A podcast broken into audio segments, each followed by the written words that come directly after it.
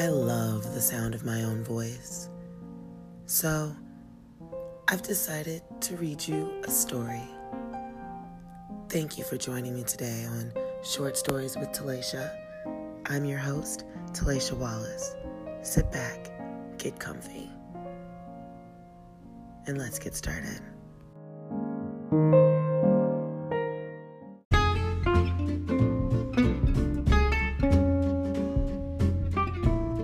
Today's story is Sugar Coated Death. It was a dark and stormy night when I write this journal, stating the horrific things I've experienced just the other day. It was a bright and sunny day here in Abnormalville. The birds were singing. There were cute little squirrels sitting outside my window, staring me right in the eyes unblinkingly. It was a beautiful day, all in all. I think to myself, today would be a great day for some ice cream. So I toss on some socks and shoes, grab some cash lying in a random pile on my desk, and hand out. The day is even more beautiful than I initially thought. I knew at this point that something was not right. I arrived at the local grocery store, Scary Way, and went directly to the ice cream aisle. I nearly got lost, it being such a large store. When I finally arrived in the ice cream aisle, coincidentally located directly left of where I came in, I was surprised to find that they were completely sold out. And I don't mean they were sold out of the flavor I wanted. I mean, they were completely sold out of ice cream. They did not even have any of those buckets or cheap popsicles. They were completely out. Fortunately for me, or rather unfortunately for me, a creepy old man with a Pokemon cap uh, asked me, Hey man, you want some ice cream? I got some good ice cream right here for you. I kid you not, he seriously talked like this. I told the man, Yes, actually, I came all the way down to this establishment to procure some frozen desserts, but alas, their supplies are depleted. Curse my damnable luck. He then reaches deep into his moldy, old, rusted, spiked, evil looking, slightly smelly grocery cart. He proceeds to pull out an old box of sugar coated chocolate explosion combo breaker ice cream and hands it to me. Here, man, you can have this free of charge. He then scurries away into the dark corners of the store before I even had the chance to thank him. I head back home. I somewhat regretted not getting a bag at the time, but all was well enough. At home, I opened the ice cream. There was an eerie green glow, and occasional stripes of what looked like to be blood appear, then disappear. But besides that, it seemed like perfectly normal ice cream. I was never so wrong. It started innocent enough.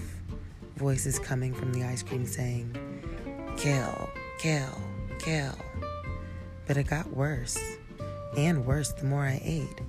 I occasionally seen disembodied hands coming out of the ice cream and flying around the kitchen. And even worse was the brain freezes. Oh, the brain freezes. I shrugged off all the unusual events as just pure happenstance and continued to eat the ice cream when suddenly I heard a knock at the door. I, of course, go over and open the door without asking who is it. And to my horror, there stood a four foot five, scrawny man with a name tag that read Eugene. He wore what appeared to be an ice cream man outfit and was holding an ice cream scooper in his left hand. I was horrified.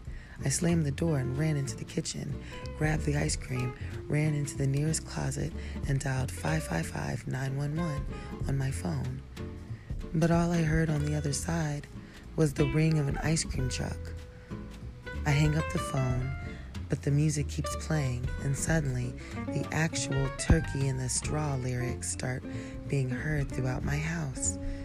I ran out into the foyer, and to my surprise, the four foot five scrawny ice cream man with the ice cream scoop was standing in the center of the room, his ice cream scooper dripping chocolate as he stared at me with his dead eyes, doll eyes. I then realized that it was just my ice cream man doll in the foyer. I go over to pick it up and see a floating apparition of the four foot five scrawny ice cream man. He flies over me, over to me, and I make a mad dash to the front uh, for the front door to find the doorknob uncomfortably cold. I duck down as he flies over me through the front door, and I then run up the stairs, nearly dropping the ice cream. At the top of the stairs, I stop and catch my breath. Looking back, I see the ghostly ice cream man flying back and forth, making ooh sounds. I yell to him, What do you want from me? And he says back, Ooh. I grab a nearby potted plant and break it over the handrail, handrail and point the broken side towards him and say, Spooky ghosts, leave this place. He replies, Ooh, and makes some chain rattling noises. I drop the broken plant and run into the second floor bathroom and lock the door. I hear banging coming from the other side, but I hold it shut. Open up, I really gotta go, comes a voice from the other side of the door. This time I remember to say, Who is it? And the voice replies, The ice cream man ghost. Due to my clever thinking, I realized I should not open the door for him. And so there I was, stuck in the bathroom with the ghost banging on the door. In fact, I've been locked in this bathroom all night, and the ghost is still out there.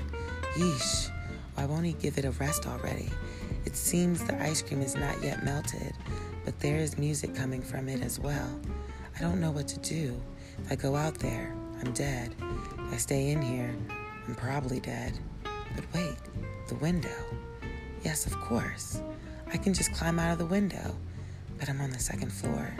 If I fall from here, that'd be sudden death for me.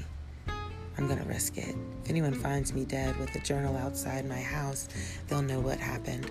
All right, here goes.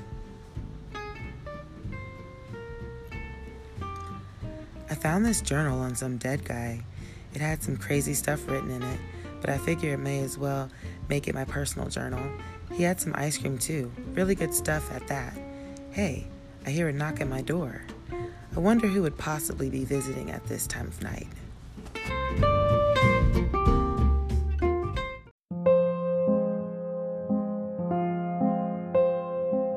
Short Stories with Talaisha. I hope you enjoyed tonight's episode. Follow me on Inst- Instagram at just underscore Talaisha and DM me your feedback. I'd love to hear from you. And don't forget to tune in every Monday, Tuesday, Saturday, and Sunday for all new stories, especially Saturdays. I've started Sexy Saturdays where I'll read erotic stories for your listening pleasure. And now, I've actually started a Patreon with all erotic stories, in addition to the Saturday stories that are already available here. Check it out if you'd like to support. The Patreon link is in the description. I can't thank you all enough for tuning in. If you're really enjoying this podcast and you'd like to make a small donation, my Cash App and Venmo are in the description. Everyone who leaves a donation will get a future story dedicated to them. Thank you again for all your support, and I'll see you next time.